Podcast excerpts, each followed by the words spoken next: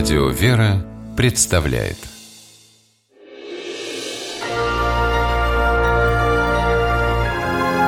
Герои моего времени 11 апреля 2016 года в центре Архангельска вспыхнул автобус. Люди на улице наблюдали, как метались пассажиры по салону. Видели, как им помогал молодой человек, как он бегал вокруг пылающего автобуса и заглядывал в окна, проверяя, все ли успели уйти. Этим неравнодушным парнем, настоящим героем, оказался ученик 11 класса Олег Мишин. В тот день Олег возвращался домой из военкомата. Автобус, в котором школьник ехал, загорелся внезапно. Пожар начался в моторном отсеке и мгновенно перекинулся в салон. Водитель хотел открыть двери, но механизмы заклинило. Пассажиры запаниковали. Кто-то кричал, что задыхается в дыму, кто-то тщетно пытался выбить стекла. Наконец открылась дверь, но только одна, задняя. Люди кинулись к ней, образовалась давка. Водитель в это время боролся с огнем, и Олег оказался единственным, кто не потерял голову в экстремальной ситуации, а организовал эвакуацию.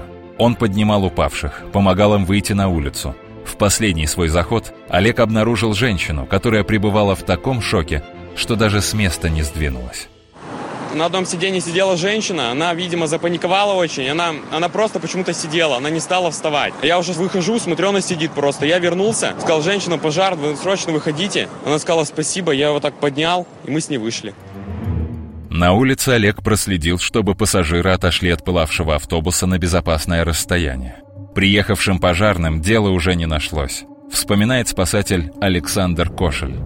Я начал проводить разведку на наличие пострадавших. Обнаружил пострадавшего одного водителя автобуса, который получил ожоги первой степени лица во время открывания капота.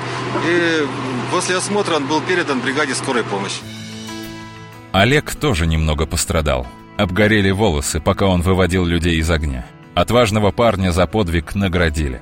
Председатель правительства Архангельской области Алексей Алсуфьев вручил школьнику часы и особо поблагодарил Мишиных старших, воспитавших замечательного сына, настоящего мужчину, который, рискуя собой, спас 10 человеческих жизней.